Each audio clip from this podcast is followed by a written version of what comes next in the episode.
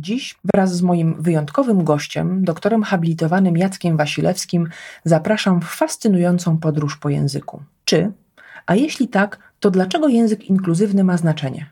Jak kontekst różnorodności językowej wpływa na świat biznesu? Jakie niesie wyzwania dla firm, a jakie wartości? No i jak w tym coraz bardziej wielobarwnym krajobrazie mamy się odnaleźć? Co nam mówi o firmie wysokość szafki czy wieszaka na kubki w firmowej stołówce? I czy ważne jest uwzględnianie potrzeb wszystkich grup w projektowaniu rozwiązań. Nie zabrakło tematu feminatywów, choć mam świadomość, że jest on poruszany wielokrotnie, to tym razem poza ich proweniencją rozmawiamy o tym, co odcinamy sobie brakiem feminatywów od choćby w ogłoszeniach o pracę. Pojawia się też temat neuratywów, osobatywów, anglicyzmów, dyskryminacji ze względu na wiek i tym, jak język może stać się mostem łączącym różnorodność. Rozmawiamy również o tym, jak mówić w biznesie o emocjach i o roli intencji w języku. A mój gość dodatkowo próbuje rozwikłać pochodzenie nazwy czekoladowego batonika, który pamiętam ze swojego dzieciństwa, a który nazywał się tradycyjnie polski mulatek. Serdecznie zapraszam do posłuchania. Sprawdź, jak różne są odcienie biznesu.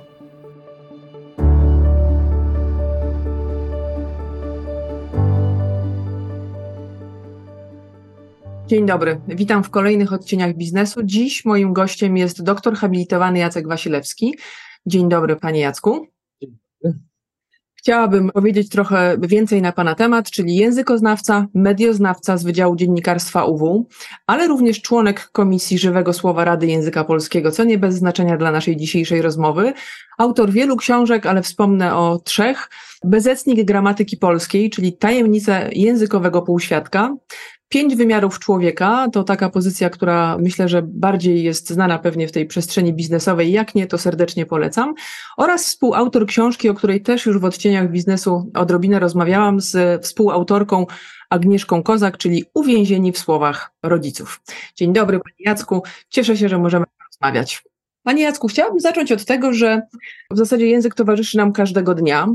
Ten język się zmienia i myślę, że wszyscy to czujemy ale jak się przyglądam temu, co się dzieje wokół mnie, a pracuję w zasadzie wyłącznie z biznesem, i jak obserwuję chociażby to, co się dzieje na LinkedInie w kontekście języka i pojawiających się tam szczególnie feminatywów, to mam wrażenie, że toczymy wręcz takie batalie na rzecz czystości mowy polskiej, tak to nazwę.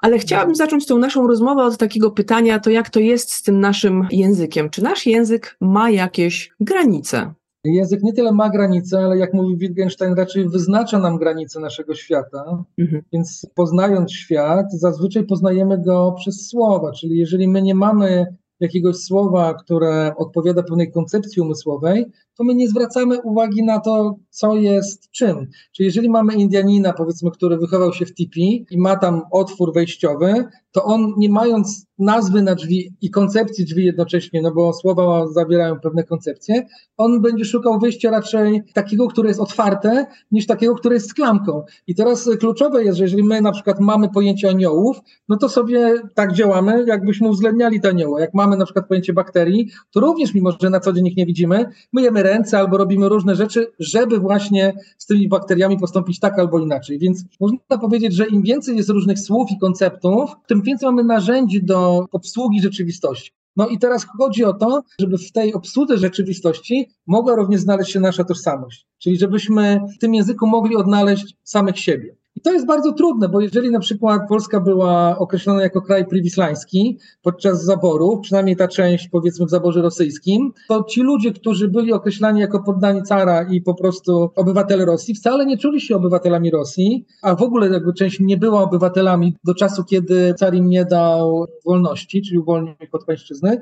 Więc mimo, że w języku urzędowym tego rozróżnienia się nie używało, no to kluczowe było, że myśmy czuli się inaczej i próbowaliśmy wyrazić to jakoś w języku. I podobnie jest dzisiaj z naszą taką tożsamością indywidualną. Chcemy ją wyrazić w języku po to, żeby móc się w tym języku odnaleźć, żeby móc się tym języku czuć dobrze i żeby się posługiwać tak, żeby ta rzeczywistość, powiedzmy, uwzględniała mnie obiektywnie, bo jeżeli coś jest w języku, no to można powiedzieć, jest obiektywnie uznawane również przez innych ludzi.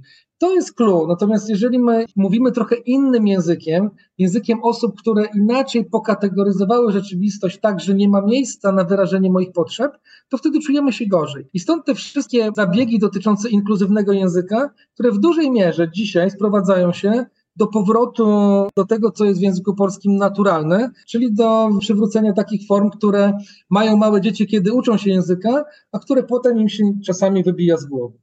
No tak, no bo feminatywy były, mimo to, że no właśnie, bardzo często w tych rozmowach na temat feminatywów pojawiają się nawet pod moimi odcinkami e, odcieni biznesu pojawiają się takie informacje, przedstawiam swoją gościnię jako gościnię, bo jest to kobieta, no i pojawia się komentarz pod tytułem co za okropna nowomowa, nie chce mi się słuchać. Ale to chwilę się zastanówmy nad tym, ponieważ jeżeli pani przedstawi kogoś jako gospodynię, to wtedy nie ma problemu, prawda? Oczywiście. I nie mówimy, że to jest gospodarz albo pani gospodarz. Mhm. Chodziło o to, że wcześniej, kiedy kobiety bardzo często były w ciąży, były przypisane do domu, dużo rzadziej podróżowały, to słowo gospodyni dużo mocniej utrwaliło się w użyciu, natomiast gośćmi byli najczęściej mężczyźni.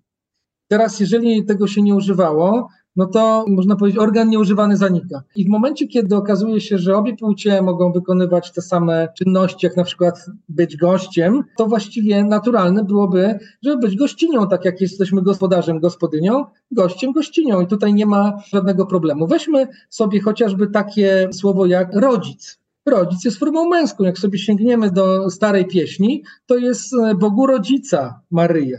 Prawda? My no oczywiście mówimy tam czasami, używamy XIX-wiecznego rodzicielka i tak dalej. To się pojawia w języku kościelnym, który przeniósł te archaiczne formy, ale mamy Bogu rodzica, to znaczy, że był rodzic i rodzica. Mm. I to jest w języku polskim naturalne, czyli można powiedzieć, że historyczne zaszłości, które dyskryminowały kobiety, jednocześnie znalazły swoje odzwierciedlenie w języku. No i teraz, jeżeli my chcemy, żeby tej dyskryminacji nie było, to również powinniśmy odblokować język. I wydaje się, że to jest słuszne działanie. Jeżeli ktoś nie jest przyzwyczajony do słowa gościnia czy gościni, no to wtedy powinien po prostu poczekać chwilę, bo za moment, jak będą się te wyrazy pojawiały, się przyzwyczai i w przeciągu trzech lat, czterech lat nie będzie już żadnego problemu.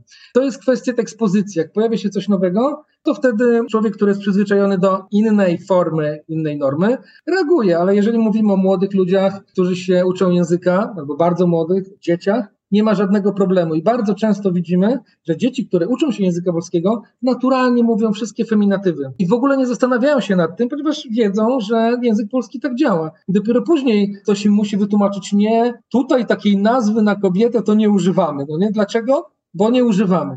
No i teraz, jak się głębiej zastanowimy, dlaczego, to jest jedna bardzo ważna rzecz, o której chciałbym tutaj przypomnieć, czyli kto jest przeciwko feminatywom. Cieszę się, że to pada z Pana ust, bo spodziewam się, że powie Pan o statusie. Tak, chciałbym powiedzieć o statusie, czyli bardzo często to są te osoby, które albo uważają, że język polski najczystszy to jest ten, który oni mieli na maturze, później jakby uważamy, że tylko język polski się psuje i to każde pokolenie tak uważa.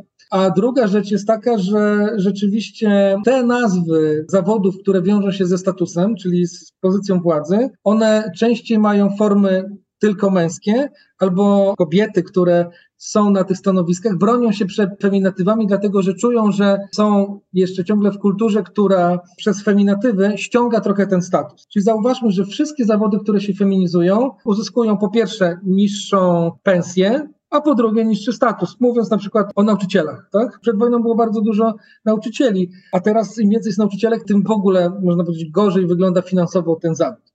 Może dlatego, że nauczyciele nie protestują tak jak górnicy. Druga rzecz jest taka, że my swobodnie mówimy przecież aktorka, a mamy problem tylko z dyrektorką.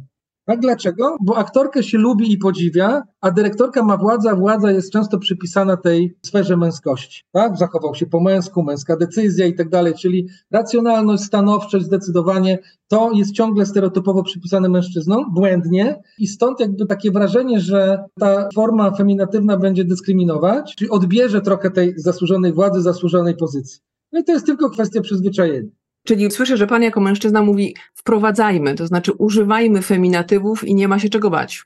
Używajmy feminatywów, dlatego że jeżeli posługujemy się formami męskimi, to dużo trudniej pomyśleć o kobietach na wysokich stanowiskach. Czyli po pierwsze jest mniej takich role models, a po drugie domyślna forma męska powoduje, że ciągle więcej będzie mężczyzn w zarządach, czyli można powiedzieć, że ta domyślność męskości przeszkadza różnorodności. Mhm. To jest główna rzecz. Jeżeli pomyślimy sobie, kto myśli, że zostanie prezydentem, to mamy głównie mężczyzn pojawiających się w umysłach. Mhm. Ale jeżeli zapytamy, kto myśli, że zostanie prezydentką, to już mężczyźni się nie pojawiają. Mhm. Użycie feminatywu sprawia, że mamy dostęp do innych zasobów. Jeżeli my będziemy przez cały czas mówili dyrektor, kto może zostać nowym dyrektorem, to automatycznie, jeżeli kobieta nie jest bardzo, bardzo silna, czyli wybijająca się dwa razy niż jej kontrkandydaci, to takie niewielkie przewagi nie zostaną uwzględnione. I w tym wypadku, chociażby z powodu takiej dostępności umysłowej, warto feminatywów używać. A poza tym ten język jest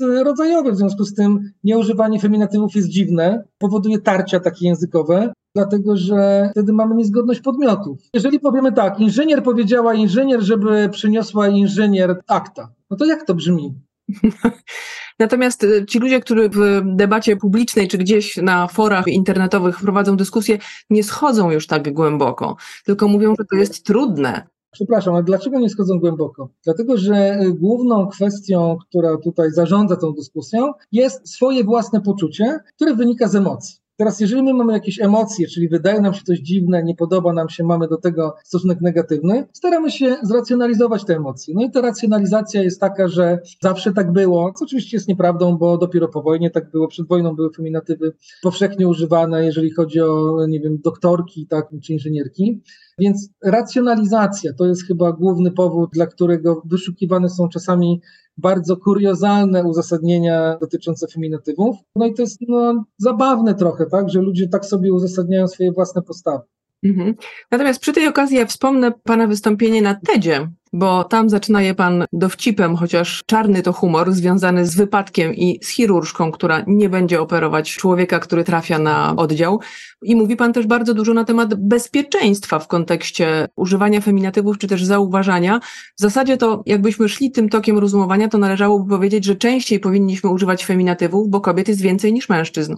Tak, chociaż nie jest to duża różnica i ona tak naprawdę więcej rodzi się mężczyzn, tylko oni podejmują dużo więcej ryzykownych działań, bądź są słabsi fizycznie i dlatego potem to się wyrównuje. No ale później już w starszym wieku rzeczywiście ta opresja i stres związany z patriarchatem powoduje, że ci mężczyźni szybciej wymierają. Więc generalnie tak. Jeżeli poruszyliśmy tutaj wątek bezpieczeństwa, to on rzeczywiście jest ważny na etapie projektowania. Ja poruszałem taki przykład dotyczący crash testów w samochodach, czyli jeżeli inżynierowie mówili o tym, że ma być jakiś manekin, czyli po prostu zwykle był używany w formie męskiej, że to jest taki artificial man, to miał on wymiary i wagę mężczyzny. W związku z tym crash testy były robione na wymiary i wagę mężczyzny i cały design samochodu, czyli zaprojektowanie tych wszystkich stref, które zapewniały największe bezpieczeństwo, było dostosowane do wymiarów i wagi mężczyzny. I dlatego te cięższe wypadki, których doznawały kobiety, powodowały większe obrażenia.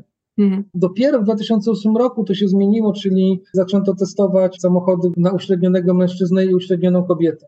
To jest taki przykład najbardziej, można powiedzieć, radykalny i przykry, ale jest wiele takich elementów, które możemy spotkać na co dzień. Czyli jeżeli ktoś jest u siebie w firmie i nie może sięgnąć po kubek, który jest zawieszony w szafce wyżej, to znaczy, że panowie wieszali szafki na swoją wysokość, a nie na wysokość powiedzmy standardowej pracowniczki biura. To jest bardzo ważne, czy spełniona jest potrzeba i łatwość tylko dla jednej płci, czy też obie płci mogą dowolnie korzystać z wyższych szafek. Mhm. No bo jeżeli to nie jest uwzględnione, to za każdym razem albo trzeba stawać na stołek, albo prosić kogoś o pomoc. I te zapomnienie o tych potrzebach wynika właśnie z tego, że my nie myślimy o tym, że nasza dostępność umysłowa w dużej mierze zależy od słów, którymi operujemy. Czyli jeżeli byłoby tak, ustaw wysokość szafki na taką wysokość, żeby mo mogli sięgać pracownicy i pracowniczki, to mierzymy sobie wtedy, dokąd sięga średniej wielkości kobieta i średniej wielkości mężczyzna i możemy sobie to tak zrobić, żeby po prostu kobieta nie miała problemów, wtedy mężczyzna również nie będzie miał problemów. Ten świat będzie lepszy dla nas wszystkich, bo powiedzmy sobie też otwarcie, mężczyźni też wcale nie wszyscy są tacy znowu wysocy.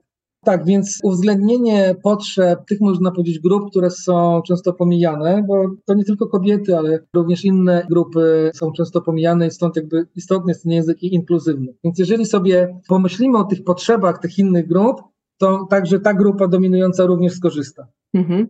Czyli jeżeli mówimy na przykład o nieneurotypowych pracownikach i mówimy o takim wyposażeniu jak pokój cichej pracy, czy tam cichy pokój, no to również skorzystają inni, którzy akurat mają, nie wiem, ból głowy, albo mają duży stres, albo coś jeszcze innego i bardzo wiele bodźców ich rozprasza.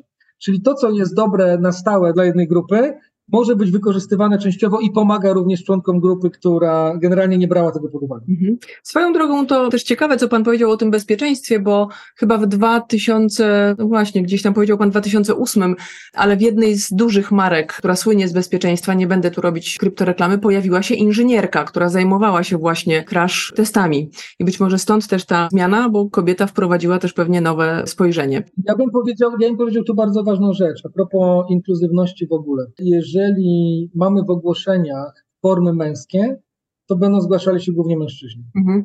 Jeżeli mamy w ogłoszeniach chociażby zdjęcie kobiet, nawet jeżeli są formy męskie, albo kobiet i mężczyzn, już będzie więcej kobiet się zgłaszało. Mhm. A jeżeli mamy i zdjęcie kobiet i mężczyzn, i formy kobiece i męskie, wtedy więcej kobiet myśli sobie, że to jest również dla nich. Czyli tak naprawdę my sobie tym brakiem feminatywów czasami odcinamy bardzo zdolne pracowniczki, mhm. które po prostu myślą sobie, to nie jest dla mnie, tak? To nie jest środowisko inkluzywne, w którym ja będę funkcjonować. I to głównie chodzi o młode pokolenie, ponieważ to młode pokolenie jest dużo bardziej zorientowane na pewien rodzaj równego traktowania i szacunku i uwzględniania tych potrzeb. Ja pamiętam taką sytuację, jak było spotkanie z Leszkiem Balcerowiczem, który swojej bańce, jakby razem w rozmowach z swoimi kolegami, widocznie mocno krytykował to nowe nazewnictwo i wyraził to publicznie. I wtedy trzy dziewczyny młodsze wstały i powiedziały, że one no, nie chcą słuchać czegoś, co w pewnym sensie je dyskryminuje, tak? bo nie uwzględnia ich potrzeb, nie uwzględnia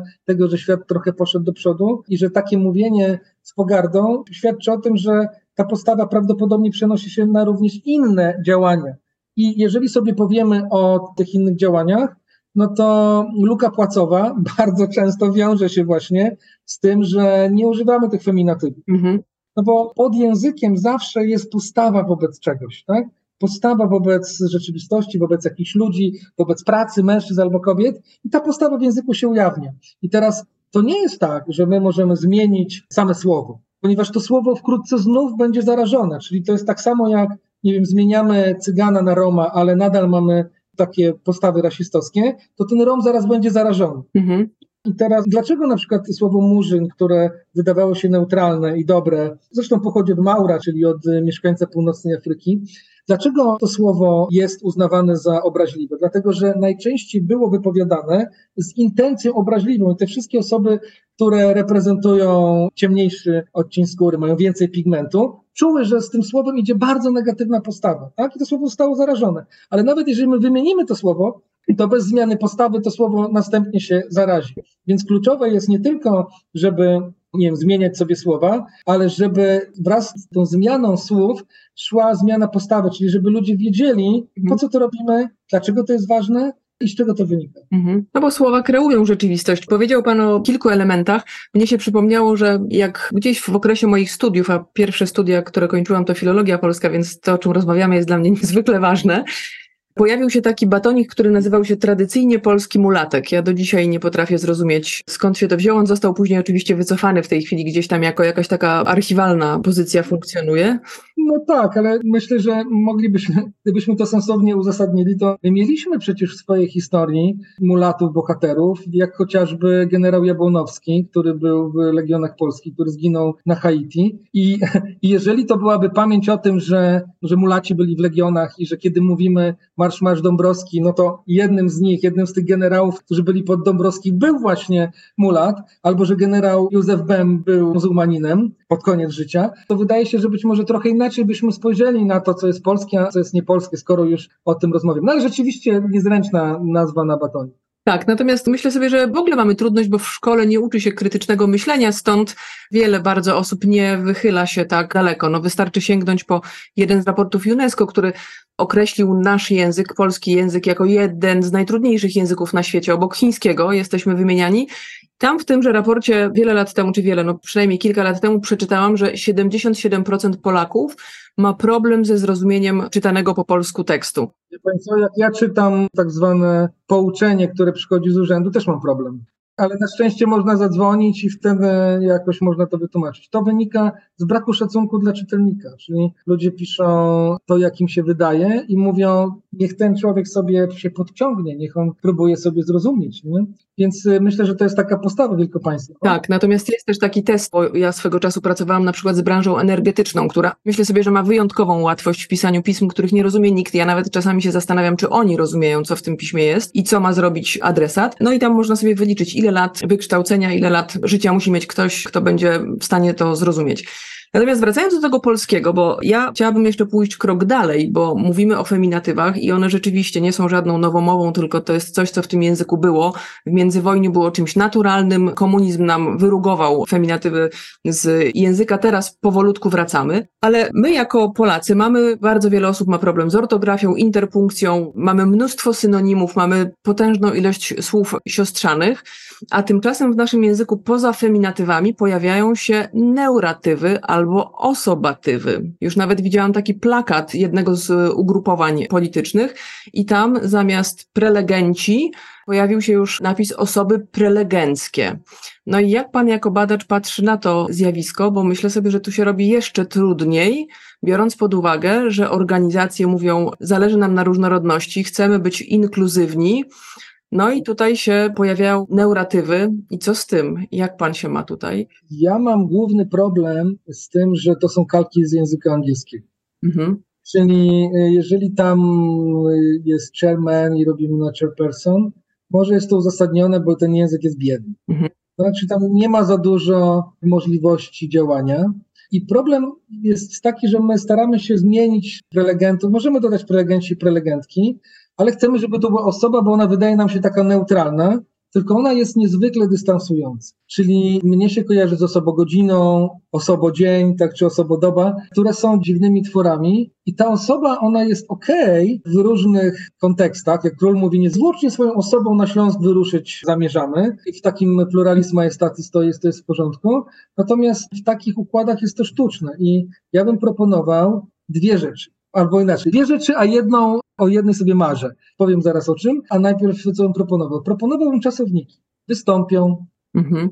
prawda? I nie musimy być prelegenci i prelegentki, ale możemy powiedzieć, kto wystąpi. To jest to samo, a ta liczba mnoga powoduje, że ten język jest bardziej przystępny i nie trzeba się tak bardzo gimnastykować. Czyli im jest trudniejszy i bardziej skomplikowany język, tym bardziej takie zmiany, które mają na celu inkluzywność, powodują, że ten język jest bardziej sztuczny. Więc wolałbym, żeby to było wystąpić. Druga rzecz, pamiętajmy o tym, że język angielski różni się od języka polskiego i u nas jest dużo takiej liczby zbiorowej. No bo mamy liczbę pojedynczą, kiedyś była liczba podwójna, której dzisiaj nie używamy, no chyba, że w przysłowiach typu mądrej głowie dość dwie słowie. No to te dwie słowie czy dwie krowie, no to to były, tak jak dzisiaj mówimy, oczami, oczyma, czy rękami, rękoma, no to to jest ta pozostałość liczby podwójnej. Mamy liczbę mnogą i mamy liczbę zbiorową. I te liczby zbiorowe są bardzo ciekawe, czyli jeżeli sobie powiemy na przykład mężczyzna, no to to kiedyś oznaczało przecież zbiorowość mężczyzn, mhm. tak? Bo moglibyśmy powiedzieć w liczbie mnogiej mężowie, a w liczbie zbiorowej mężczyzna, tak jak starszyzna, czy jakaś tam inna forma. No i teraz mamy takie słowa jak towarzystwo, mamy takie słowa jak palestra, więc ja mogę powiedzieć droga palestra, mogę powiedzieć adwokaci adwokatki. No? I w zależności od tego, w jakiej my jesteśmy sytuacji, czy to jest wal wieczorem, jakiś, jakaś gala, to będę mówił adwokaci adwokatki, panie i panowie, a tak mogę powiedzieć droga palestro, więc mamy wiele takich swoich słów, których możemy użyć i nie musi to być ciągle o tych osobach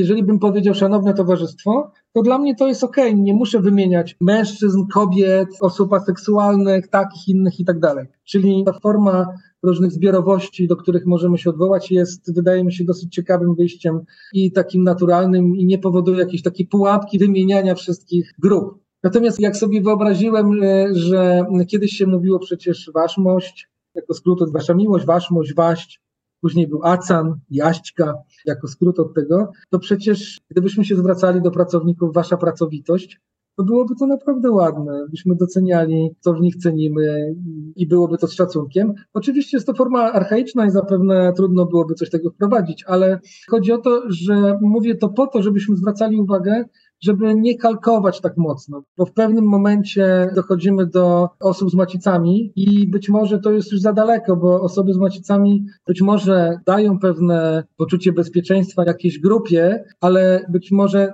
lepiej jest użyć słowa kobiety w momencie, kiedy nie chodzi o to, czy to są kobiety takiej czy innej proweniencji tak? Czyli w jaki sposób one stały się kobietami, albo czują się kobietami, albo coś tam jeszcze innego tam zaszło. Więc nie wdając się w te kwestie, można po prostu używać słów, które są poręczne, a wtedy, kiedy jest, mamy do czynienia z, nie wiem, z jakąś powiedzmy kwestią toalety, czy jakiegoś innego rozdzielenia związanego z taką decyzją, kto może przebywać z jaką płcią, to wtedy być może warto jest pomyśleć, w jaki sposób o tym opowiedzieć i nie musi to być aż tak bardzo rażące jako kalka z angielskiego. Więc te osoby osoby czasami są poręczne, kiedy mówimy, nie wiem, osoba niepaląca, chociaż ja wolałbym powiedzieć niepalący, niepaląca, osoba jest mi niepotrzebna i teraz zobaczmy, że ta osoba wszędzie się nam wciska. Jestem osobą niepalącą, jestem osobą uczciwą. Nie, jestem uczciwy. Po co dodawać wszędzie tę osobę? Mhm. Więc myślę, że ten język, który dzięki osobie mógłby być bardziej osobowy, staje się bardziej po prostu zdystansowany.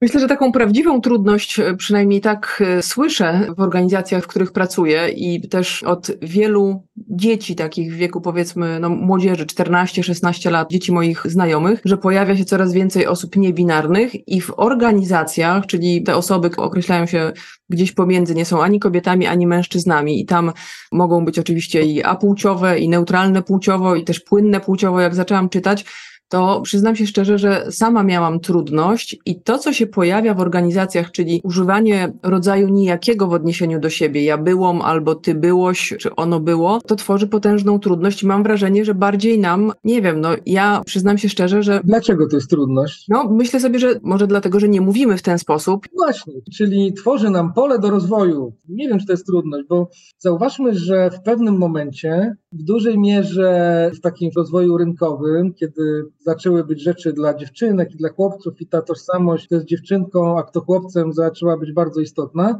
to do tego momentu dziecko było dzieckiem i nazywało się dziewczę, albo chłopię, stąd jest, nie wiem, ubiór chłopięcy, tak, bo to było chłopięcie, tak, czy dziewczęcie, więc jest dziewczęcy, tak jak pacholę, pacholęcie, pacholęta, więc paś był rodzaju niejakiego, w tym sensie, że do pazia się tak zwracano, że niezależnie od płci, tak, nawet to, że mówimy ten paść, to jakby nie ma znaczenia. Ważne, że to było najczęściej pachole, które powiedziało byłom, przyszłom i tak dalej. I nagle przestaliśmy tak mówić. Co nie znaczy, że jeżeli ktoś chce tak mówić, to ma bardzo ciekawą formę języka polskiego, właśnie rodzaj niejaki. I teraz, jeżeli, jeżeli wyobraźmy sobie, Pani Emilie, że Pani jest słoneczkiem. Mhm. I teraz jako słoneczko, gdy chciała Pani opowiedzieć, co Pani robiła na niebie, to mogłoby powiedzieć słoneczko, nie wiem, zaszłą właśnie minutę temu, tak? Czy w zeszłym. I to jest bardzo okej, okay, w tym sensie, że to jest naturalne dla języka polskiego, tylko my tego nie słyszeliśmy. Jak będziemy to słyszeć, to wykorzystywanie zasobów języka polskiego jest raczej chwalebne, niż mówienie, że a to jest dziwne, nie powinieneś tak mówić. Hmm? W związku z tym, jeżeli ktoś wybiera taki rodzajnik i, że tak powiem, jak najbardziej mieści się w normie, no to pytanie, czy my nie powinniśmy sami siebie spytać, dlaczego mi się nie podoba rodzaj nijaki. Mhm co w tym jest złego? Czy mój świat jest tak binarny? Czy jest jakaś, jak to się mówi, trzecia droga? Ja akurat uważam, że język w ogóle jest narzędziem godnościowym i dlatego mówię, że to jest trudność, bo jak widzę, że tak żeśmy nie mówili, a zaczynamy tak mówić i dla kogoś jest to ważne, dlatego też, co zresztą też zrobiłam dzisiaj i bardzo często też pytam kobiety i tak się zdarza, że kobiety mówią, proszę nie przedstawiać mnie, że jestem na przykład prezeską, tylko jestem panią prezes. I ja to szanuję, to znaczy, jeżeli moja gościni ma taką potrzebę, to tak robię. Natomiast w kontekście rodzaju nijakiego, rzeczywiście jest tego mało. Dla mnie jest to taki element, na który muszę uważać właśnie po to, żeby kogoś nie urazić. Stąd trudność, bo to nie jest nienormalne w języku. Ja... Panie Emilio, bo to jest jeszcze jedna rzecz, żebyśmy nie wpadali też w taką spiralę obrażania się. Mhm. Czyli skąd ja mam wiedzieć, czy ktoś w ten sposób bądź inny życzy sobie być nazywany? Czyli mamy pewne skróty i naturalne jest, że jeżeli ktoś sobą daje znać, o tym, że nie wiem, ma długie włosy, sukienkę albo długie włosy, spodnie, piersi i tam coś jeszcze innego, to to wywołuje naturalne użycie zaimka żeńskiego. I odwrotnie, jeżeli ma rozbudowaną obręcz barkową i te wszystkie drugorzędowe cechy płciowe, to wywołuje naturalne użycie zaimka męskiego. Jeżeli jest bardzo małe, jest dzieckiem i jest w wózku, no to mówimy, jakieś liczne dziecko, no nie? Skąd ono się tu wzięło? I teraz, jeżeli ktoś, jakby pomimo tych wszystkich zewnętrznych sygnałów, chce, żeby zwracać się do niego inaczej, no to może to powiedzieć na początku rozmowy, albo może poprawić. Czyli jeżeli do mnie się ktoś zwróci pani, ponieważ nie wiem, jak miałem długie włosy i byłem chłopcem lat 17 i słuchałem alternatywnej muzyki, to nie było tak, że od razu na kogoś naskakiwałem, tylko wyjaśniałem pomyłkę, tak? Czy naprowadzałem tych ludzi. Więc dobrze by było, gdyby wraz z takim oczekiwaniem szacunku, żebyśmy mieli również pewną otwartość na, na pomyłki i na takie dopasowanie się, tak bym to nazwał. Tak? Czyli jeżeli ktoś na początku chce, żeby w jakiś sposób go nazywano, może to wyrazić i wszystko jest wtedy w porządku. Natomiast y, no, to nie jest tak, że my robimy coś specjalnie i taka osoba jest, czuje się urażona i w jakiś sposób potem nam nieprzychylna. Więc jesteśmy w takim czasie przejściowym i dobrze by było, gdybyśmy dali sobie trochę taki glejt na dostosowanie się, glejt na pomyłki. Być może w pewnym momencie tak jak Hindusi mają różne znaki, które pozwalają im się rozpoznawać mhm. z tych wielu różnych hastach, być może my będziemy mieli znaki, które będą sygnalizować nam jakiś zaimek. Być może. Mhm. Natomiast zupełnie naturalne jest to, że te zaimki w formularzach możemy sobie wpisać, tak? Czy możemy jakieś inne robić sygnały, żeby czuć się komfortowo, tak? I ci, którzy się zwracają, i ci, do których mówimy. Więc uważam, że żadna osoba nie powinna się urazić, jeżeli zostanie użyty inny zaimek. Natomiast ta osoba, która jest poproszona o to, żeby inaczej nazywać, może być na to otwarta. Bo czasami też jest tak, że ktoś mówi, ale ja nie będę tego robił, bo wtedy taka reakcja może rzeczywiście być urażająca, w tym sensie, że no wyobraźmy sobie taką sytuację, że pani jest panią Emilią, a ja jednak będę mówił pan. Tak? I pani mówi, jestem panią prezesem. Mówię, nie, ja będę mówił do pani, panie prezesie, bo wtedy mam związek zgody w gramatyce i tak będzie mi łatwiej. Będę panie prezesie. I nawet w przestrzeni publicznej takie rzeczy się zdarzają. Pan Maciej Makselon powiedział o tym w swoim wystąpieniu TEDowym, bo uczestniczyliśmy obydwoje w takiej dyskusji prowadzonej na LinkedInie, gdzie pani poinformowała, że została wiceprezeską, a jakiś pan pod własnym imieniem i nazwiskiem i brandem czy szyldem firmy, dla której pracował, napisał, nie została pani wiceprezeską, tylko wiceprezesem no i tam się przetoczyła potężna batalia. Ja myślę sobie, że to jest szacunek, a poza tym język niesie też pewną energię. My bardzo często wiemy, czy te słowa, które padają, one mają zabarwienie negatywne czy pozytywne. Ale można tak, można to łatwo zauważyć, że jeżeli się mężczyznę nazwie formą żeńską, to czy on to przyjmuje, czy mówi, no jednak nie. Mhm. Teraz, jeżeli będziemy nazywać mężczyzn formami żeńskimi, to te osoby nie powinny mieć kłopotu. Mhm. Więc może być to taki łatwy test do tego, żeby zobaczyć, czy dana osoba rzeczywiście jest otwarta na takie standardowe nazwy. Mhm. Ja myślę sobie, że to jest też ciekawe, bo z jednej strony pandemia wprowadziła do naszego języka bardzo dużo nowych słów, też anglicyzmów typu lockdown, ale i maseczka zyskała zupełnie nowy wymiar, zmutowany, czy gdzieś praca hybrydowa, jestem na online. I to weszło nam bardzo, bardzo łatwo. Bardzo mi się podobał, tak mi się teraz przypomniało, jak powiedziałam o pandemii, ten mem z Kartezjusza, cogito ergo sum, czy covido ergo zoom. I to mnie gdzieś tam bawiło. Łatwo żeśmy to łapali, natomiast w innych częściach właśnie w kontekście feminatywów czy neuratywów to tworzy dużo więcej trudności.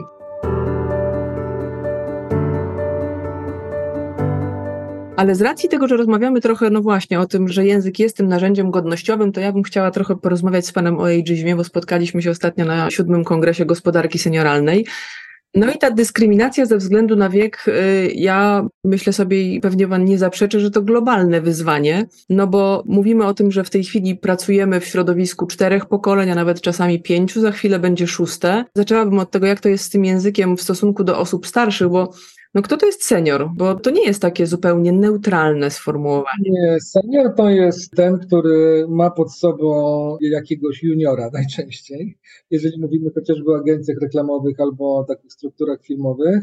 Czyli albo możemy powiedzieć o seniorze feudalnym, który miał jakiś tam obszar senioralny, na którym władał, ale wywodzi się to oczywiście nie od tego pana, bo jeżeli my mówimy senior, nie wiem, po hiszpańsku czy po włosku, no to wtedy czujemy, że to jest ten pan, który może panować. Natomiast u nas ten senior jest raczej tym, który jest starszy, i to zastępuje na po prostu określenie osoby starszej niż reszta. No i teraz trudno powiedzieć, jak to jest, bo jak sprawdzałem wiek prezesów, to prezesi najczęściej nie są młodzi. Mhm a już prezesi spółdzielni mieszkaniowych są, są naprawdę starzy. I jeżeli my nie zmienimy postawy wobec starszych osób, to ten senior będzie również po pewnym czasie postrzegany negatywnie jako po prostu zastępnik starego. Mhm. Istotne jest to, żeby mieć jakieś słowo, którym my możemy powiedzieć, że ludzie od 75 roku jeżdżą za darmo na przykład komunikacją miejską, ale na razie używamy tego seniora, ponieważ on ma w sobie pewien element nobliwości. Mhm. Tak? Czyli przez to, że senior nie musi być wiekowy, tylko że on ma te konotacje związane z byciem nad kimś, to on się wydaje w miarę poręczny dla pokolenia, które czasami nazywamy Silver Generation. Mhm. No i teraz tak, wcześniej w kulturze mieliśmy taką gerontokrację, czyli ponieważ archiwa były mało dostępne, więc ci, którzy byli starsi, wiedzieli więcej, umieli więcej, mieli większe doświadczenie, więcej decydowali. Mhm.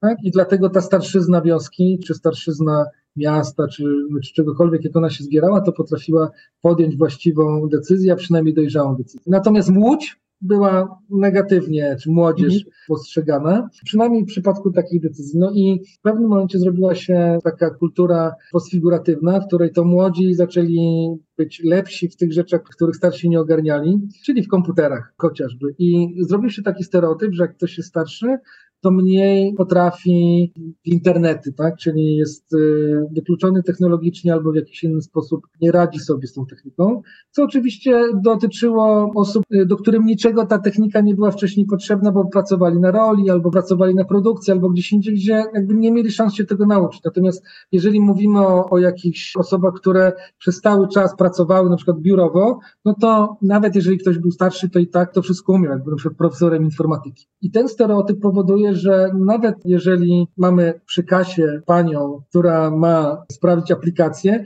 to ona czasami tak bardzo chce pomóc tej starszej osobie, żeby tam szybciej coś zrobić, że automatycznie stereotypizuje czy uruchamia swój stereotyp wobec wielu osób, które mogą sobie doskonale albo lepiej dawać radę. Wystarczy zobaczyć, jak to, że wnuczkowie i wnuczki, no wszyscy wyjechali do Irlandii i nagle okazało się, że babcie i dziadkowie no, opanowali wszystkie te rzeczy no, związane z online'em jeszcze przed pandemią. Już nie było problemu nagle, żeby zaczęli się z nimi kontaktować. Mhm.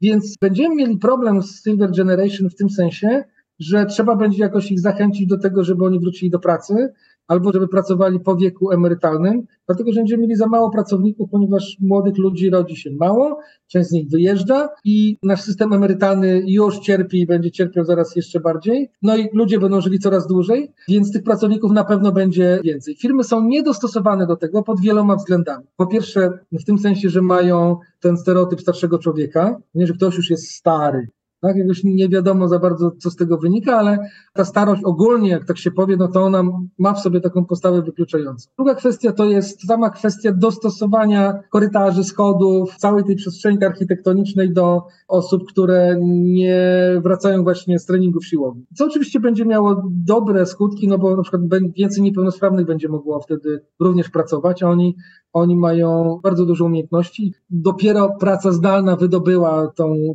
ten zasób narodowy, który oni stanowią. I oczywiście większość osób inaczej, można powiedzieć ludzie z niepełnosprawnością, i właściwie tak powinienem powiedzieć, bo ta niepełnosprawność jakby jest jakąś tam częścią tych osób, a nie, że oni są niepełnosprawni w całości. Więc tutaj chciałbym zrobić taką autokorektę, wydaje mi się, że dosyć ważną.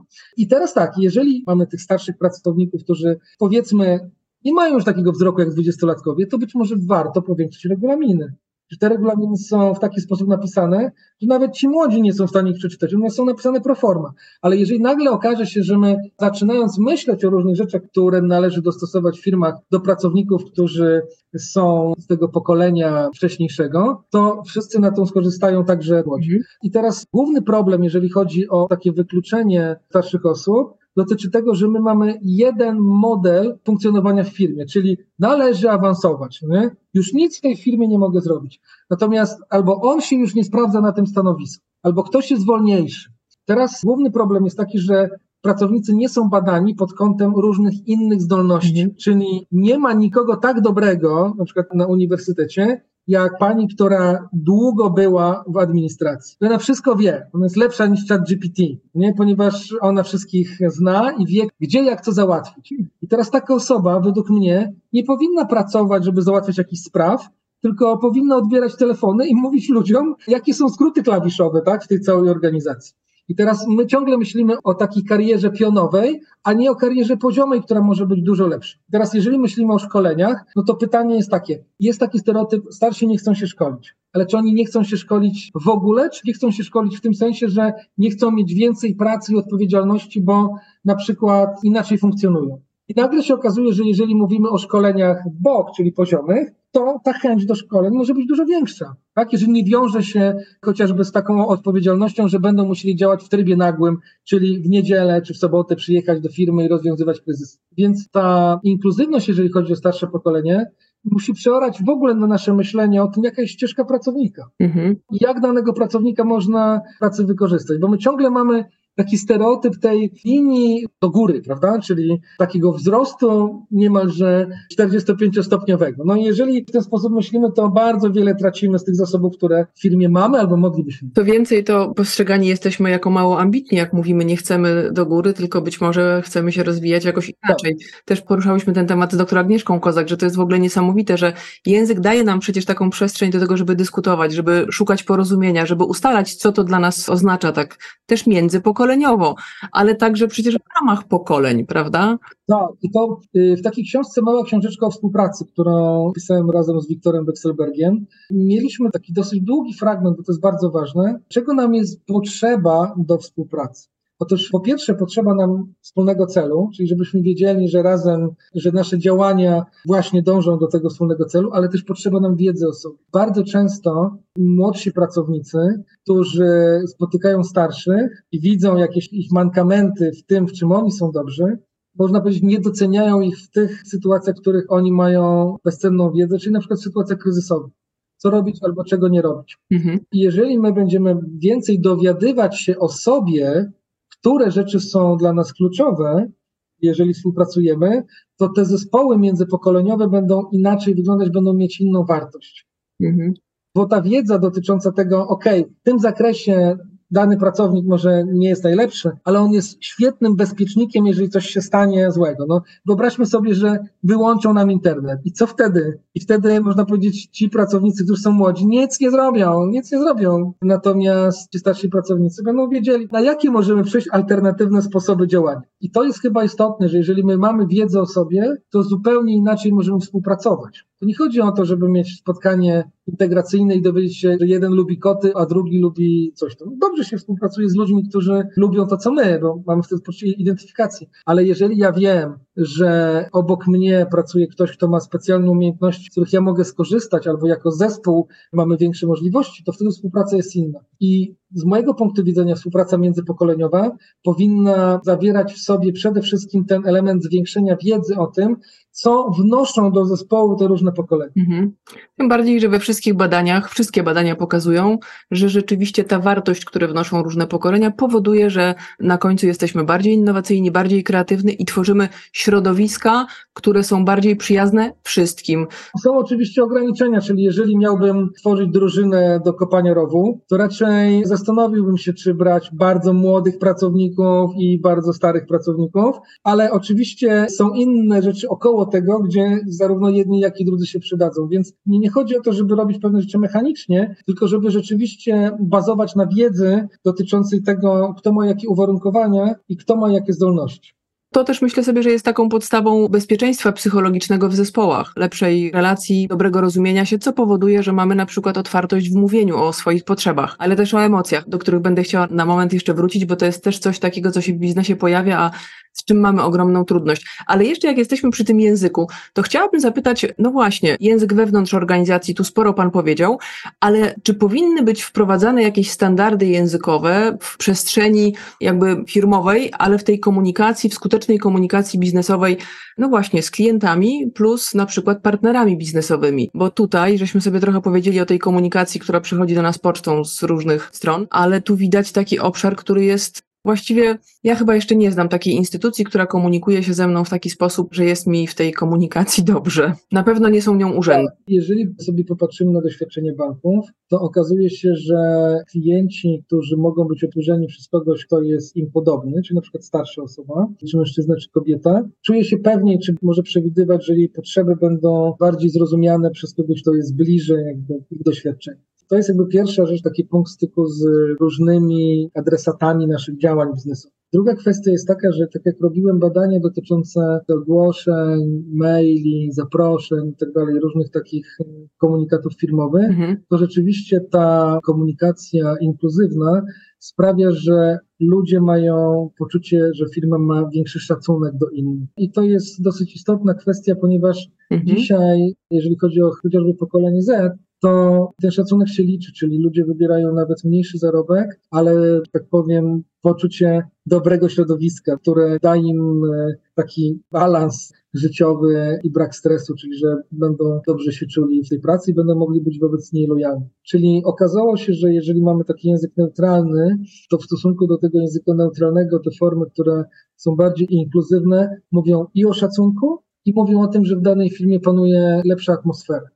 To były badania, które robiliśmy z Ipsosem na takiej próbce Polaków reprezentatywnej. W związku z tym dotyczy to no, większej populacji. I patrząc na to, wydaje się, że te rzeczy związane z pewnym stosunkiem do innych ludzi, z jakimś takim spojrzeniem akceptującym, że to staje się coraz bardziej ważne, ponieważ usługi nam się komodyzują, one stają się podobne i tak naprawdę istotne będzie to, kto tworzy lepszą relację, kto wydaje się przyjaźniejszy, kto mm, okazuje nam więcej szacunku i my czujemy się z nim bezpieczni bo wtedy możemy i więcej zapłacić i jesteśmy też bardziej lojalni. I to oznacza, że ten rok 2002-2003, kiedy również wchodzi raportowanie ESG, czyli kiedy firmy będą miały obowiązek pewne rzeczy robić, czyli wprowadzać polityki inkluzywności także obok tych wszystkich polityk środowiskowych i tak dalej, to powoduje, że, że te zmiany nie tylko sprawią, że my dostosujemy się do tych norm, ale że też zyskamy na tym wizerunkowo. To jest moje marzenie. Bardzo bym chciała, żeby to wchodziło szybko, bo myślę, że tego potrzebujemy. Ale powiedział Pan o zetkach, to ja od razu złapię i zapytam, to jak się ma Pan z tą obecnie widoczną dość tendencją do, szczególnie właśnie w tych młodych pokoleniach, do minimalizmu wypowiedzi, czyli do skracania. Zwraca Pan na to uwagę, ta kropka nienawiści, te krótkie znaki, w ogóle skracanie słów, albo zbitki językowe ZW, co ma oznaczać na przykład na komunikatorze zaraz wracam i szczerze mówiąc, gdybym nie zapytała swojego kolegi, to bym nie wpadła na to, że to jest zaraz wracam, a tego jest całe mnóstwo. Co pan myśli na ten temat? Bo to też czemuś ma służyć, ma być nam łatwiej pewnie. Jeżeli ludzie przez całe życie wychowali się na komunikatorach, bo teraz uczestnictwo w szkole w pandemii to były komunikatory bez przerwy, ale poza pandemią również jest tak, że dzieciaki wiedziały, jak używać komunikatorów w trakcie lekcji, na przerwie, po lekcjach i tak dalej. Kontakt z grupami rówieśniczymi odbywał się za pomocą komunikatorów, czyli jeżeli ktoś nie uczestniczył w tych discordowych pogaduszkach, no to jakby nie było go w towarzystwie. I jeżeli mówimy o takim Discordzie, czy nawet tych messengerowych jakichś, czy whatsappowych konwersacjach, no to my widzimy całą konwersację, znamy się, w związku z tym nie musimy stosować wobec siebie form e, honoryfikatywnych i te wszystkie skróty wydają się nam naturalne. Czyli ci ludzie nigdy nie robili, taką epistolografii, tak, czyli nigdy nie zwracali się do osób poza swoim środowiskiem, oprócz takich typowych proszę pani i tak dalej. Więc e, te osoby, które nie siedziały na Discordzie, które raczej były, no jeszcze pamiętają, że pisało się listy, takie skróty oznaczają brak szacunku. Tak? Czyli oznaczają coś, co kompletnie jakby jest niezrozumiałe i ten skrót jakby niesie ze sobą, czy może nie, skrót wyjęty z tego medium niesie ze sobą przekaz, właściwie nie mam ochoty poświęcać Ci więcej czasu, a więc Cię lekceważy, tak? Taki jest wniosek.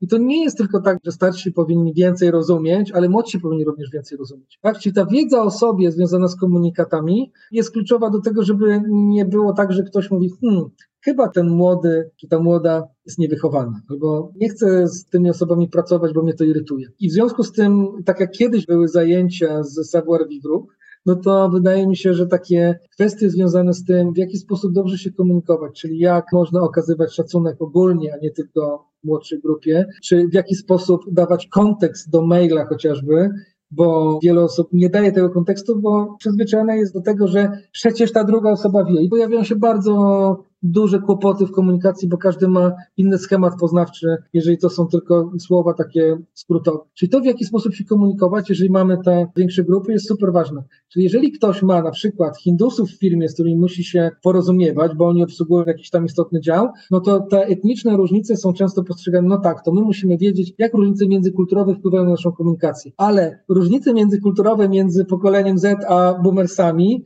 też są duże i takie działanie, które mogłoby je wyrównać albo przynajmniej mogłoby skonfrontować potrzeby tych pracowników, którzy będą ze sobą dłużej się komunikować, one jest ważne. Teraz, jeżeli starsza osoba wie, że młoda tak pisze, bo tak jest nauczona, to przynajmniej nie będzie, nie będzie takiej pomyłki, że to jest lekceważenie, tylko lekka irytacja. Więc ta wiedza o sobie, wiedza potrzebna do współpracy, ona jest kluczowa także w tych naszych przyzwyczajeniach komunikacyjnych. No tak, ci młodzi wchodzą do organizacji. Ja sama nawet w którymś z odcinków to powiedziałam, jak pisałam kiedyś scenki na warsztat. Użyłam słowa, że jedna z osób mówi sztos i mój młodszy kolega powiedział mi, ale sztos to się już nie mówi. Ja mówię, jak to się nie mówi, jak się mówi. I zaczęliśmy sobie rozmawiać o tym, no jakie mamy te różnice pokoleniowe ja sobie wtedy uświadomiłam, no tak, ja siedziałam na Ircu, o którym on nie ma pojęcia zupełnie, tak? I to dało nam taką przestrzeń, w której żeśmy doszli do tego, no właśnie, dlaczego to jest coś, co on niby rozumie, ale mówi, to jest już trochę takie oldschoolowe i żeśmy się lepiej poznali, tak? Jak żeśmy zrewidowali też bajki, które żeśmy oglądali i to, co nas gdzieś kształtowało, dało nam tę przestrzeń, natomiast mało jest tego w firmach. I dlatego kluczowe jest to, żeby pamiętać o tym, że mamy język ogólny. Kiedy robiliśmy taką akcję, która nazywała się Smash, to była polska wersja takiej brytyjskiej akcji. Dotyczyła tego, żeby zniechęcać młodych ludzi do alkoholu, albo przynajmniej pokazywać im, z czym to się wiąże. I to było o młodych ludziach. No to po wielu różnych konsultacjach młodymi ludźmi doszliśmy do wniosku, że najlepiej jest w ogóle nie używać żadnego języka młodzieżowego. Czyli oni akceptują to, że mówi się językiem ogólnym, a te słowa tak zwane młodzieżowe tak się szybko wymieniają, że one brudzą tylko przekaz. Mhm. Więc jeżeli mówimy o pewnej zdolności posługiwania się taką płaszczyzną ogólną, to ona też jest ważna. I ona jest ważna nie tylko dla młodych ludzi, ale chociażby dla informatyków, mhm. którzy mieliby dużo mniej pomyłek, gdyby mogli mieć taką system sprawdzający, czy ten mail jest wewnętrzny, branżowy, mail, który jest dla mojego działu, czy on może być wysłany gdzieś dalej. Czyli dla takiego informatyka konfrontacja z potrzebami innych ludzi komunikacyjnymi również może być ważna. Mhm. Dlaczego? Bo wszyscy mówimy, nie mamy czasu na to, żeby takie rzeczy robić. Problem jest taki, że jak się podliczy wszystkie pomyłki, podliczy się błędy, które powstają w wyniku złej komunikacji i praca, która potem wymaga odwrócenia konsekwencji tych błędów, to czasami naprawdę lepiej jest się spotkać w te dwie godziny i pogadać i wiedzieć, co zrobić, żeby tych wszystkich błędów uniknąć, niż myśleć, że to jest problem pojedynczych osób. To jest tak jak szpary w ścianie. Jeżeli mamy tych szpar w ścianie powiedzmy kilkanaście, to myślimy sobie, a co robi taka szparka? A jak weźmiemy linijkę i podliczymy całą powierzchnię tych szpar w ścianie, to nagle się okaże, że możemy mieć ścianie dziurę wielkości piłki do kosza. I wtedy jakby widzimy, że może być to poważny problem. Więc ja bym apelował o to, żeby tych spraw językowych e, nie niedoceniać, tylko żeby pamiętać, że niwelowanie kosztów złej komunikacji jest często dużo trudniejsze niż e, zapobieganie. To jest w ogóle miód na moje serce, co Pan mówi, Panie Jacku, bo mówi Pan o KPI-ach, które tak bardzo lubią korporacje, w ogóle organizacje. To jest podobnie jak z przyjmowaniem ludzi. Powiedział Pan o tym. Gdzieś na poziomie ogłoszenia część osób wypada, bo mówi, to nie jest ogłoszenie do mnie, a nietrafione rekrutacje skutkują potężnymi kosztami. Ja kiedyś nawet robiłam z jednym ze swoich klientów takie wyliczenia, w związku z tym to jest być może coś, co organizacje e, firmy przekona do tego. Ale jak już żeśmy powiedzieli o KPI-ach, no to ja zapytam o anglicyzmy. No bo jak się zaczyna pracę w korporacji, ja spędziłam w nich 15 lat, no to nagle pojawiają się anglojęzyczne słowa, czyli approval, brainstorm, case, deadline, crunch time, e, open space, e, fuck upy się pojawiają, researche, targety ale też zaraz po tym e, różne skróty, czyli ASAP, For Your Information, no właśnie KPI, RFQ, RFI, ostatnio TBA albo EOM. Dowiedziałam się, że to jest end of message, czyli ktoś pisze tylko temat i na końcu pisze end of message, czyli nie musisz otwierać. Rozumiem, że to jest z dbałości o mnie, żebym nie musiała otwierać maila, ale znalazłam w internecie przykład takiego zdania, które faktycznie padło. Team lead dał mi case, który muszę trakować. Chcę, żebym się na tym sfokusował i wysłał mu daily update, bo jest na to push managementu. Zarequestowałem o feedback i approval, ale zamiast next stepów zostałem zchallenge'owany i mogę nie dowieść targetu na deadline. I przyznam się szczerze, że jako osoba, która no, dość sprawnie posługuje się językiem angielskim, jak to słyszę, to jako polonistka zwija mi się wszystko wewnątrz. To jak to jest? Bo język ma nam pomagać. Ten język był skierowany do kogoś, kto pewnie to rozumiał. Ja kiedy słyszę takie zdania, od razu przypomina mi się taka słynna tatera Juliana Tuwima, która była zatytułowana Ślusarz. Jeżeli ktoś jej nie zna, to może sobie ją sprawdzić w sieci. I ten ślusarz mówi o tym, co się stało w łazience, ponieważ Drozel Klapa, Drozel Klapa ryksztosuje. No i Julian Tuwim pyta, co to znaczy. Znaczy, nie pyta, co to znaczy, tylko, tylko pyta, dlaczego Drozel Klapa ryksztosuje. I zaczyna się festiwal różnych niemieckich słów, albo słów, które przywędrowały razem z rzemieślnikami z Niemiec. Jeżeli sobie popatrzymy na te wszystkie rzeczy, które ma ślusarz, no to rzeczywiście tam jest bardzo dużo słów, które zostały wymyślone gdzieś indziej i do nas przyszły, jakoś się osadziły. To, że pracujemy w międzynarodowym środowisku, powoduje, że przez cały czas przełączanie się na polskie słowa, których nie ma najczęściej i na te angielskie, może powodować trudności i łatwiej jest w tym międzynarodowym środowisku, gdzie no najczęściej te osoby, które są wyżej, wymuszają pewien rodzaj komunikacji w innym języku i to się potem przenosi. Natomiast pamiętajmy o tym, że język jest jak rzeka, on meandruje. I w pewnym momencie meander zostaje odcięty, rzeka się prostuje i wszystko jest ok. Kiedy czytam Paska, i tam jest mnóstwo takich zwrotów łacińskich. To te makaronizmy trochę mnie rażą, a trochę mnie śmieszą, ale dzisiaj tego nie ma. Mhm. Kiedy czytamy potem jakieś kwestie oświeceniowe, no to wiadomo, że książę Pepi w ogóle mało co mówi po polsku. Jeżeli czytamy dzisiejsze anglicyzmy, to można powiedzieć, że jest pewien, jest pewna mutacja tego języka w korporacjach, i tak będzie, ale w pewnym momencie język się z tego oczyści. No, przynajmniej silna tu była gramatyka, czyli wszystkie rzeczy były odmienione, czyli że gdzieś tam ta odmiana, ta deklinacja działa i to może być jakiś nowy pidgin po prostu, który sobie te filmy wytwarzają. Tylko chciałbym uczulić na jedną rzecz. Taki język oznacza często niższy status. Czyli my możemy sobie mówić o tym warsztacie samochodowym albo warsztacie firmowym, kiedy jesteśmy za nieszklanymi drzwiami pokoju spotkań, ale w momencie, kiedy wychodzimy z tym na zewnątrz, to mówienie takim językiem oznacza pewien rodzaj ubóstwa językowego i obniża nam status. Tak? Czyli wydaje nam się, że wtedy to jest tak, jak byłoby coś z, z takim niedobrym dress codem. I w związku z tym, że ja przynajmniej zauważam, że powoli tak jest, że jeżeli ktoś chce reprezentować pewien status, to pozbywa się tych wszystkich elementów albo stara się ich przynajmniej nie, nie używać, to możemy uznać, że to jest jakiś socjolog korporacyjny, który po pierwsze w pewnym momencie wymrze, bo będziemy mieli chińskie zapożyczenia wkrótce, a po drugie, że on będzie wewnętrzny, że on zostanie zamknięty no, za tymi korporacyjnymi drzwiami. Teraz trudno się dziwić, że ludzie tak mówią, no bo słyszą przez cały czas te słowa. Mhm. Można powiedzieć, że no dobrze, że jeszcze używają polski składnik ale też wcześniejsze moje przykłady są na potwierdzenie tego, że to jest naturalna kolej rzeczy i nie martwiłbym się tym tak bardzo, no to minie jak wszystkie inne kwestie. Język się zmienia, my nie jesteśmy w stanie dzisiaj rozumieć Kochanowskiego, Reja jesteśmy w stanie, bo on pisał takim bardziej. Ale dzieci z trudnością czytają fraszki Kochanowskiego, tak? Nie wiedzą, co tam się wydarza w tych opisach. Wymaga to dużej wiedzy albo iluś tam lat nauki. Więc po prostu patrzmy na to z pobłażliwością, ale jeżeli ten język ktoś wynosi na spotkanie rodzinne, no to nasz kąśliwy uśmiech myślę, że może pokazać, że to już zaczyna być obciachowe. No jest, moją mamę to bardzo uruchamia, mimo to, że ona rozumie większość słów, które padają, ale mówi, Czasami wiem, że mają odpowiedniki w języku polskim i zastanawiam się, czemu mają służyć. Irytuje ją to w języku polskim. Ja przyznam się szczerze, że tego typu zbitki, rzeczywiście pojedyncze słowa tak. No ale ja znam na przykład słowo burzować się, tak? Czyli mój kolega z agencji reklamowej pisze, czy będziemy się burzować, co oznacza oczywiście burzę mózgów. Więc te rzeczy, które są ekonomiczne i które zostaną wymyślone no tak, żeby one działały i były w miarę jednoznaczne, one wyprą te anglicyzmy. No bo łatwiej jest powiedzieć zburzować się niż robić brainstorm. Mhm. Zmierzając do końca, chciałabym jeszcze podpytać Pana o, bo wiem, że zajmuje się Pan trochę emocjami, a mówimy, że obecnie w organizacjach jest widoczny wręcz trend budowania, czy też zmiany przywództwa na to przywództwo empatyczne. Nawet już kilkukrotnie wspominałam, że przeczytałam wprawdzie w anglojęzycznej prasie, że ten skrót CEO, czyli Chief Executive Officer, tłumaczy się jako Chief Empathy Officer, albo Chief Empowerment Officer. I to nam pokazuje, że potrzebujemy być blisko ludzi, potrzebujemy się lepiej komunikować, ale też często się mówi o emocjach w biznesie. Kobiety są rozemocjonowane, a mężczyźni najczęściej nie potrafią pokazywać emocji w biznesie. W książce Uwięzieni w słowach rodziców jest mnóstwo tych zaklęć, które padają w stosunku do, przede wszystkim chciałabym porozmawiać na ten temat dotyczący chłopców, no właśnie, nie rycz jak baba, bądź twardy, czy musisz być silny i tak dalej.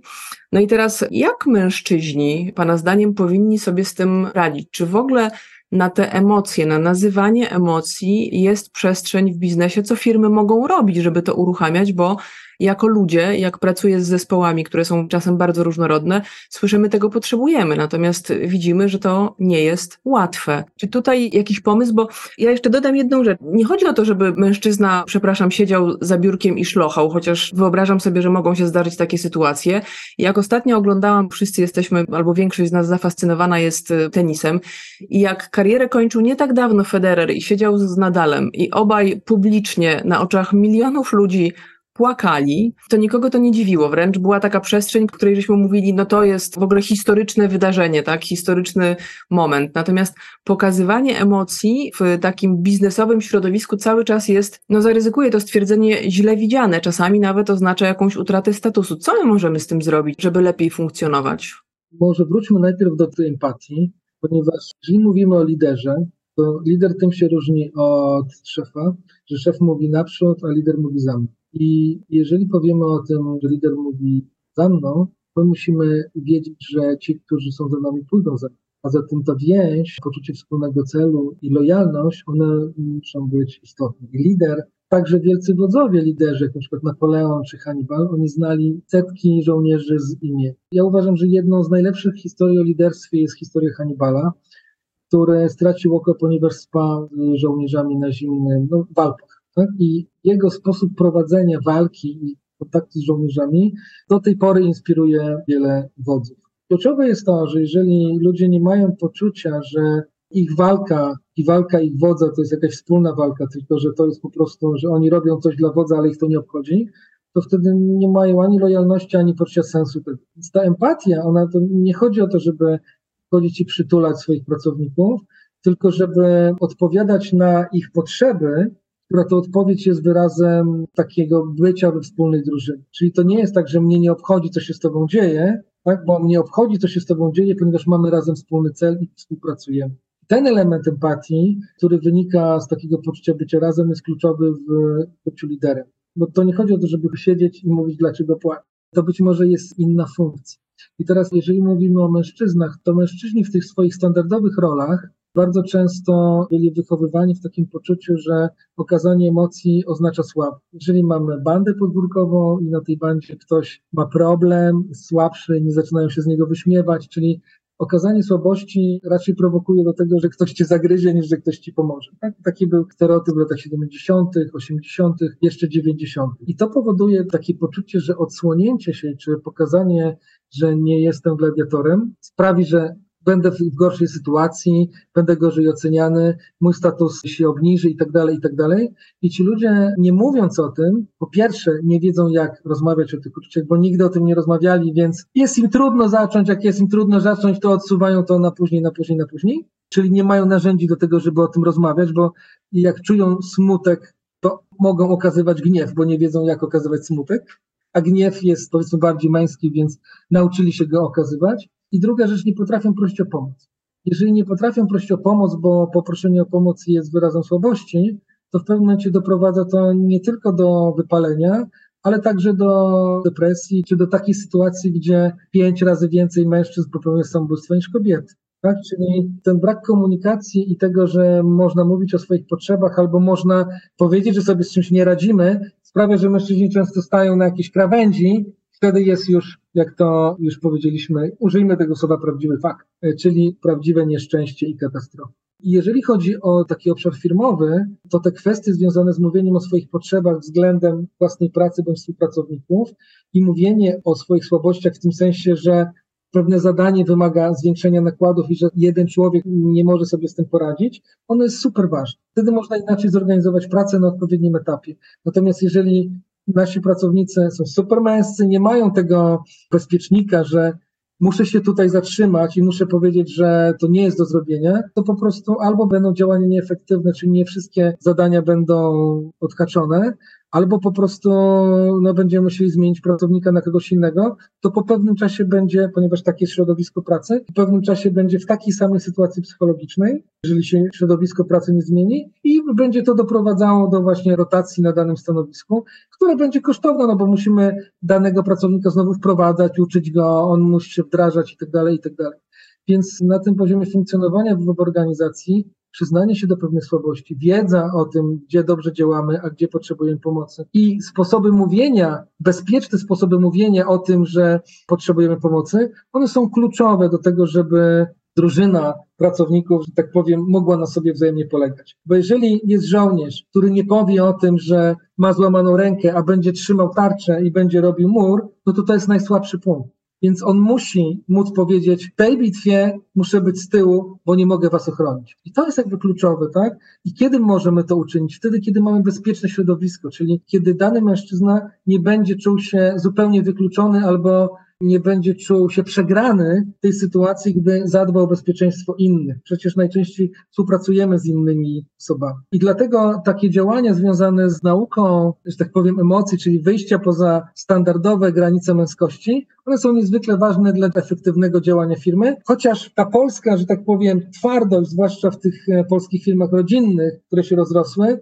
i ten folwarczny styl zarządzania, nie ten empatyczny, o którym powiedzieliśmy, no powoduje, że bardzo trudno o takie zakupy. Tak. Natomiast ja też to widzę, zresztą sam fakt, że teraz przede wszystkim po pandemii bardzo dużo miejsca poświęca się komunikacji. Myślę, że firmy zaczynają odczuwać deficyty w tym obszarze a emocji nas się po prostu nie uczy. No nie uczy się w szkole tego, jak nazywać emocje, jak ja pytam czasami dorosłych ludzi i mężczyzn i kobiety, co czujesz albo jaka towarzyszy ci emocja, no to jak się pojawia smutek, radość, to i tak jest dużo. A zanim dojdziemy do różnego rodzaju, nie wiem, zadowolenia, wdzięczności, różnych, że tak powiem, barw tych emocji, którymi możemy się posłużyć, to nawet nie tak dawno przygotowywałam takie karty emocji, żeby też pokazać, ile rzeczy można czuć i ludzie mówią, o tak, rzeczywiście to jest to, co czuję, tak. Więc e, uczą się... Opowiem Pani jedną historię.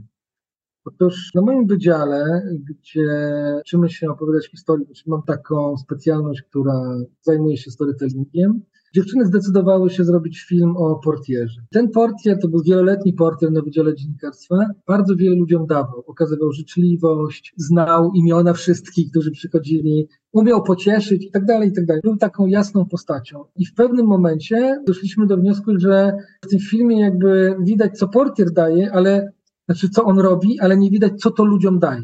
I w związku z tym postanowiliśmy wymyśleć jakiś moment, w którym ci wszyscy studenci mogliby okazać wdzięczność i zorganizowaliśmy urodziny, tak, o których on nie wiedział. Jak ogłosiliśmy, że są te urodziny i żeby przyjść, no to przyszło kilkadziesiąt do stu osób, nagle się zebrało, śpiewało piosenki mu, tańczyło, podskakiwało z nim, robiło wiele różnych rzeczy. I ten e, portier był niezwykle szczęśliwy, ponieważ to był taki moment, kiedy ta jego energia i to, co daje, mógł z powrotem dostać takiej skumulowanej dawcy. Więc pytanie jest takie, czy my stwarzamy takie sytuacje w naszych zespołach, gdzie ludzie mogą poczuć się ważni? Tak? Czy my umiemy wyrażać wdzięczność i czy my umiemy pochwalić? Na tych warsztatach schwalenia, które ja robię, bardzo często takim pierwszym pochwaleniem to jest ok, w porządku, albo w porządku projekt. I jeżeli ktoś spędził na tym trzy noce, poświęcił, nie wiem, jakieś kontakty z rodziną w tym czasie, rzeczywiście okazał pewną lojalność i zrobił więcej niż do niego należało, ponieważ chciał, żeby to było dobre. Kiedy spotyka się z czymś takim, okej, okay, to jest trochę tak jak ZW bez jakiegoś rozwinięcia w tym języku młodym. Więc jeżeli my nie dajemy możliwości wyrażania wdzięczności tym, którzy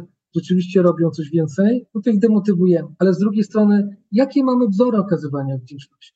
Jakie mamy sposoby dostępne naszym umysłom, że można tak robić że to działa i że to jest w porządku. I że to nie jest rozklejanie się, tylko to jest y, rzeczywiste wyrażanie uznania. Ponieważ wyrażanie uznania dużo większą jest nagrodą niż jakaś premia finansowa. Czyli jeżeli ja w grudniu słyszę, że to, co było w marcu jest pamiętane i niezapomniane, to to jest ważniejsze niż kilkaset złotych. Oczywiście zależy na jakim stanowisku, ale to jest coś, czego jeszcze ludziom brakuje u nas, jeżeli chodzi o emocje, czyli otworzenia się na te emocje i dawania im upust. Więc e, dopiero w momencie, kiedy dana osoba na warsztacie o chwaleniu dostaje feedback, że ci ludzie nie czują się pochwaleni, że musi odwołać się do konkretów, że musi powiedzieć a propos swoich emocji, że musi powiedzieć, dlaczego to było ważne. Dopiero po całym przepracowaniu tego następuje przepływ, czyli następuje coś takiego, że ta osoba, która czuła się, jak to powiedzieć, spowodowała, że nastąpił przepływ emocjonalny u tych, którzy byli adresatami jego wypowiedzi bądź jej wypowiedzi. I następuje coś niesamowitego, tak? Bo oni czują się wtedy tak bardzo razem i czują się bardzo wzruszeni i czują, że warto jest te rzeczy robić dla siebie wzajemnie. A jeżeli tego nie umiemy i te emocje zostawiamy gdzieś na bok, a patrzymy tylko w Excele, można powiedzieć, zawsze będzie tak, że 2 plus 2 równa się 4, a nie 2 plus 2 równa się 6 na przykład, przez to, że coś się pomiędzy ludźmi wydarzyło. Hmm. To jest też ciekawe. Rzeczywiście mam wrażenie, że pracujemy też w dość podobnej materii. Ja ostatnio sporo czasu poświęcam na pracę z menedżerami w kontekście udzielania feedbacku, ale też konstruowania prawidłowych wypowiedzi, komunikatów ja, a nie ty czy wy, bo to jest dość charakterystyczne, ale też właśnie doceniania. Menedżerowie też się z różnych powodów boją, ale ta magia, o której pan powiedział, ona się dzieje, bo jak wracają tam po kilku tygodniach i mówią, wow, ja sobie nie zdawałem sprawy, że ja jednym czy dwoma zdaniami mogę zrobić tak dużą zmianę w zespole, na spotkaniu, jak powiem komuś, jak bardzo doceniam to, co zrobił, jaki wkład pracy, jak dokładnie przygotował raport, co dzięki temu ja mogłem zrobić, nie wiem, na spotkaniu gdzieś tam managementu na jakimś tam poziomie. I to jest, więc uczmy, że tak powiem, biznes emocji. Ja bym bo... powiedział raczej pokazujmy, że wyrażanie emocji rzeczywiście działa i że mogą wtedy zrobić coś więcej z zespołu niż to, co jest do tej pory. Bo mówienie o tym jest oczywiście ważne, ale jak ktoś to poczuje, to dopiero wie, co to oznacza. Dokładnie tak.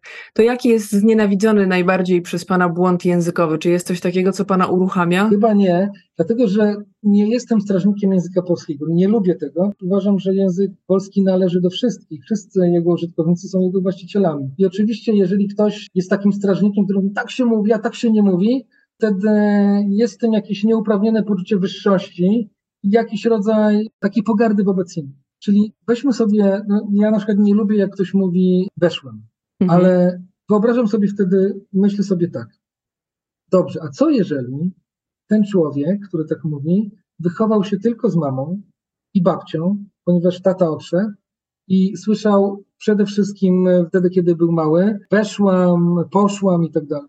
To jak on miał sobie wykształcić normę męskiej odmiany tego czasownika, kiedy jej nigdy nie słyszał? W związku z tym naturalne jest, że przyjął taką formę, ponieważ w takim był środowisku. I teraz, jeżeli ja będę go pouczał a propos tego, że inaczej się przecież mówi, to ja w ogóle nie zrozumiem jego sytuacji. Mogę się tylko z nim skonfrontować w tym sensie, że on uzna, że na niego napada. Ale jeżeli ja po prostu sparafrazuję to, co on mówi, używając poprawnej formy, bez tego pouczenia, to być może osiągnę więcej, bo wtedy mogę być tym modelem, do którego dana osoba się odniesie i pomyśli sobie, hmm, tutaj jakiś inny czasownik zabrzmiał, być może warto jest nad tym popracować. Więc te błędy wynikają nie tylko z niechlujności, tak jak czasami się mówi, ale one wynikają z, czasami z różnych dramatów ludzi, którzy mieli takie, a nie inne otoczenie i nie słyszą tego, w jaki sposób mówią. Zwrócenie im uwagi z góry nie spowoduje, że to będzie lepiej. Oni po prostu odrzucą wtedy taką osobę jako osobę, która w nieuprawniony sposób im coś zarzuca. Wydaje mi się, że to, co jest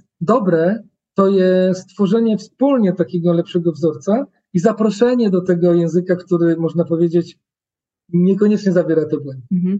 Tym bardziej, że wszyscy robimy błędy, takie przynajmniej mam przekonanie, że każdemu z nas się to zdarza. Tak, ale przecież jakby Kochanowski popatrzył, że my nie używamy liczby podwójnej, tylko mówimy nad, tam, gdzie są dwa elementy, mówimy liczbę mnogą, no to to przecież by się w grobie przewrócił.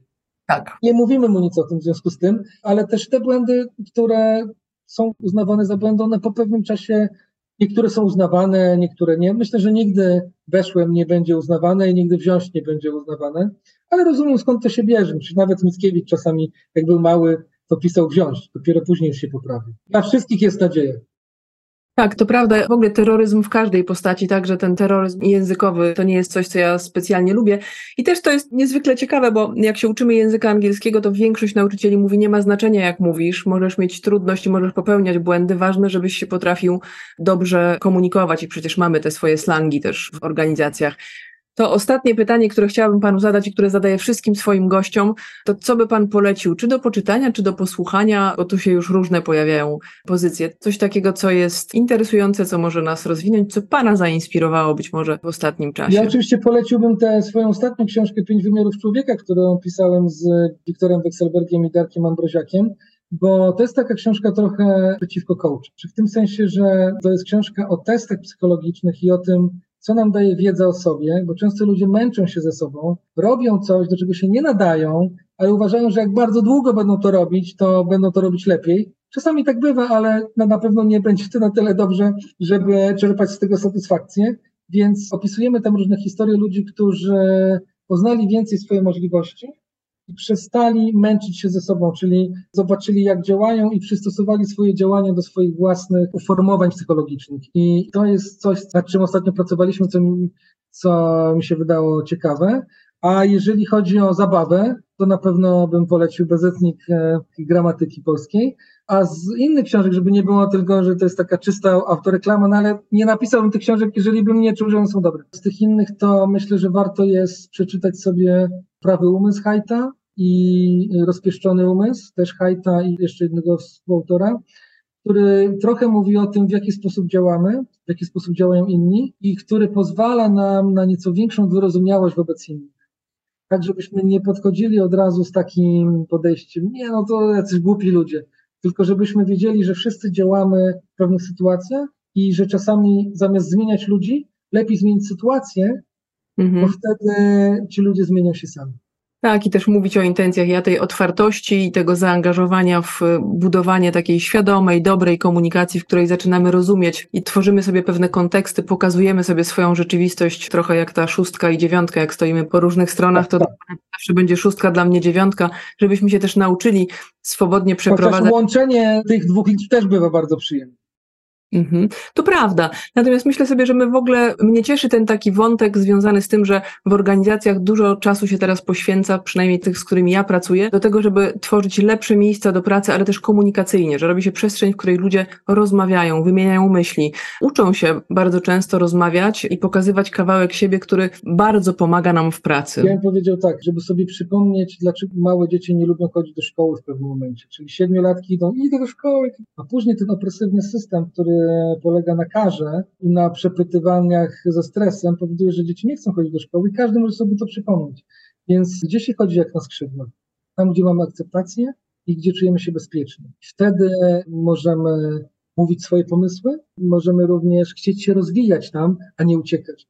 I jak przypomnimy sobie taki słynny projekt Google'a, który nazywał się Aristotle, to te zespoły, w których to poczucie bezpieczeństwa było najwyższe, one właśnie miały największą efektywność. Więc możemy sobie powiedzieć też, a propos tego rozwoju, jeszcze jedno badanie dotyczące też tego poziomu bezpieczeństwa, czyli tam, gdzie najmniej raportowano błędów lekarskich, okazywało się, że to były miejsca nie, gdzie najmniej ich robiono, tylko gdzie najbardziej bano się o nich mówić. Mhm. A jak bano się o nich mówić, to nie można było ulepszać procedur. Tam, gdzie rzeczywiście mówiono o nich i nikt nie bał się, że coś się stanie, jak powie o tym, że coś się wydarzyło złego, można było ulepszać procedury i realnie te zespoły powodowały mniej błędów, czyli mogły eliminować te błędy poprzez taką naukę na własnych błędach. Mhm. Więc język inkluzywny, czy te wszystkie rzeczy, o których mówiliśmy, czyli ta dostępność komunikacji i bezpieczne środowisko, powoduje również eliminację błędów. Mhm. I to jest bardzo piękna puenta naszego spotkania. Dziękuję za tę podróż, Panie Jacku, bo to była wspaniała podróż po języku. I wszystkim, którzy nas słuchają, a to są głównie osoby z biznesu, życzę takich prawdziwie inkluzywnych miejsc pracy i przestrzeni do tego, żeby bawić się tym językiem i żeby z niego po prostu korzystać, bo język mamy piękny i bogaty. Pięknie dziękuję za nasze dzisiejsze spotkanie.